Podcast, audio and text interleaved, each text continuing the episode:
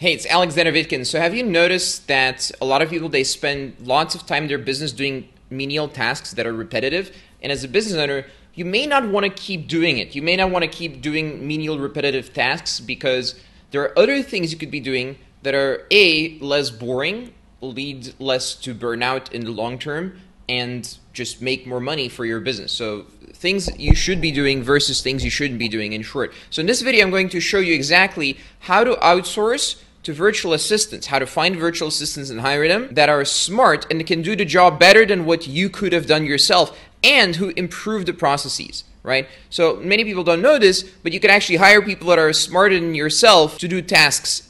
And because they keep doing the tasks, they get better at the tasks than you were because you were doing 20, 30 tasks. Whereas they, they can focus on three to seven tasks instead of 20 tasks and that means they specialize more in your business and they get better at these tasks. And then they come up with all these improvements that you may have not noticed yourself because you're the business owner, you're just dealing with too much, right? How do we solve this? How do we find virtual assistants in 2019 that are smart, want to work for a reasonable amount of money? And do a great job and potentially even overqualified so you can keep teaching them and they can learn other things in your business and get better at other things in your business and take over other things in your business that you won't have to do in the future.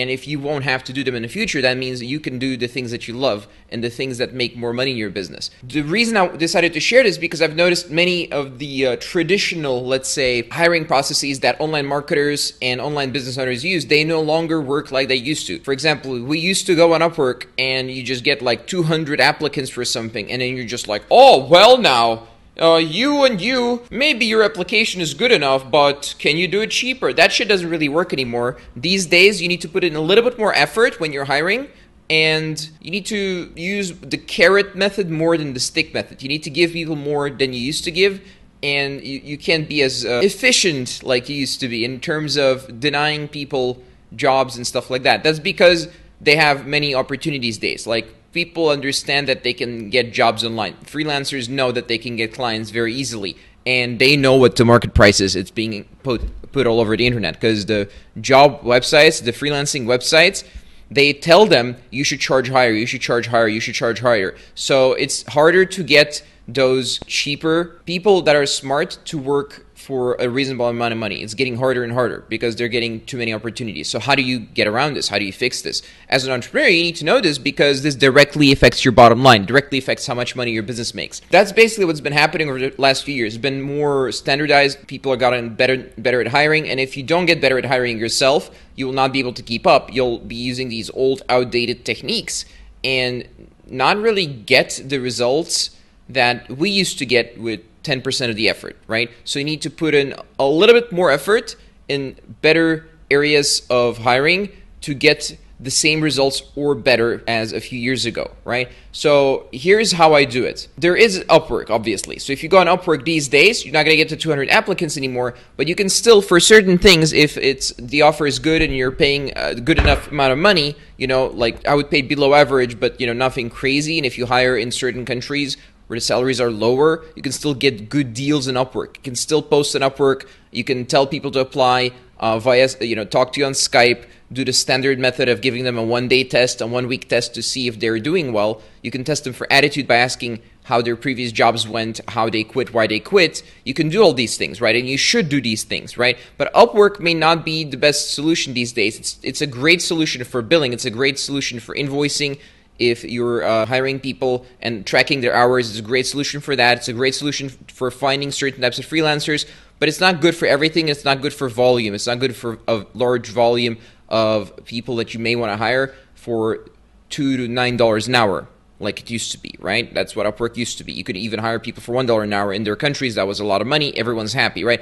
Now it's a little bit harder to do that. There are other ways of doing it that can achieve the goal, or you can keep doing Upwork but pay, you know, six to twenty-five dollars an hour. So it's more money, but people are more qualified now. They work more efficiently, but it is more expensive. So it's harder to make a profit on that. Outside of Upwork, there are jobs like onlinejobs.ph where you can get people for two hundred to one thousand dollars per month or whatever the equivalent of that is like two to whatever like seven eight dollars an hour basically that's what you can get people for on uh, online jobs with ph the advantage of online jobs with PH is again it's cheaper, but the disadvantage is and they speak good English. That's also an advantage. Disadvantage is you do get applicants. You don't get 200 applicants like you used to, but you get like 20, 30, 40 applicants. But they are in the Philippines and only in the Philippines. So it's if the time zone does not correspond with your working hours, it's hard to communicate with them.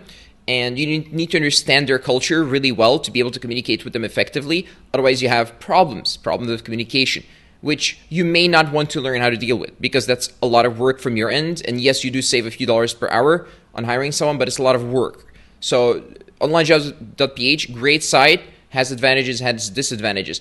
What I like using these days, however, is not onlinejobs.ph, not so much, and not so much Upwork, but I like to use uh, a different website. So what I figured out is locally, if you do local hiring internationally from online, right? But you do local hiring, that tends to work better. Now, here's what I mean by that. All these people on, on these advanced freelancer platforms, they're becoming more educated, partially thanks to people like myself, and they know how to charge, right? They're, they're online, they know stuff. Whereas if you can find people that may not know all this thing, all the things that they know because they're looking locally for jobs, you can still get the same deals as you were getting four years ago when things were easy. So here's what to do. You go to a website called jobboardfinder.com and this is an aggregate website of all the hiring boards worldwide. And you go in countries like Serbia, Poland, and so on. You hire locally in Eastern Europe or in other countries, depending on your needs. You know, I have a guy, a client he hires in Suriname because he wants people to speak Dutch, whereas he doesn't want to pay the local Dutch salaries. So he goes and hires in Suriname, right? But most people, they want to hire English speakers uh, they don't have these strict language requirements, right? If you need German, you can hire in Bosnia as well, for example, right? You can hire at a fraction of a salary someone who would live in Germany, for example. But let's say this is not the most important thing. The most important thing is volume, and the most important thing is to hire people who speak English well enough. And you want to hire engineers, you want to hire designers, whatever you want to hire, you can hire them. And you go to jobboardfinder.com. You look for the best local job websites with the best score on jobboardfinder.com and then you figure out how these job websites work. For example, I'm hiring right now in Serbia. It doesn't matter which website I, I, I, chose. I just chose, I don't even remember the name. It's just the best ranked website in Serbia from jobboardfinder.com.